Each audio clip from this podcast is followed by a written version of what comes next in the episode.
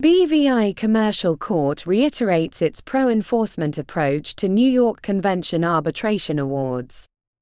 In a recent decision in Qu Haiping v. Window of Trade International Limited al., the BVI Commercial Court reiterated its pro enforcement approach to the enforcement of New York Convention arbitration awards.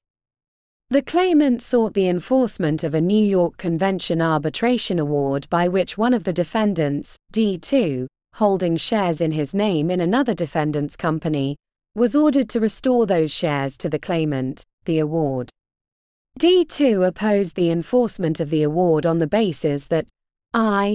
The award contained matters beyond the scope of the arbitration. E. There was an inability to present his case at the arbitration, E. He had concerns over the composition of the arbitration tribunal.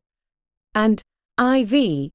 An application to suspend enforcement of the award was pending before a competent authority in China.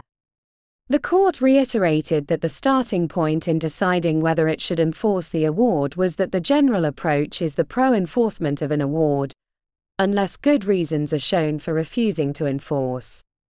Section 86 of the BVI Arbitration Act 2013, the Act, embodied the general pro enforcement approach to New York Convention awards and places the burden on a defendant to prove that an award should not be enforced. In granting the enforcement of the award and dismissing D2 as objection, the court held that D2 as evidence failed to discharge the burden of proving that the award should not be enforced as it provided no good reasons for refusing to enforce the award. Whereas the grounds relied on by D2 were grounds provided for at Section 86 of the Act, the evidence in support of those grounds failed to displace the court's predisposition in favor of enforcement of the award. The court also outlined that where a defendant seeks to rely on the ground that he was unable to present his case, the court will give a narrow interpretation to this ground and the defendant must show that he was prevented from presenting his case by matters outside his control such as where he is never informed of the case he is called upon to meet.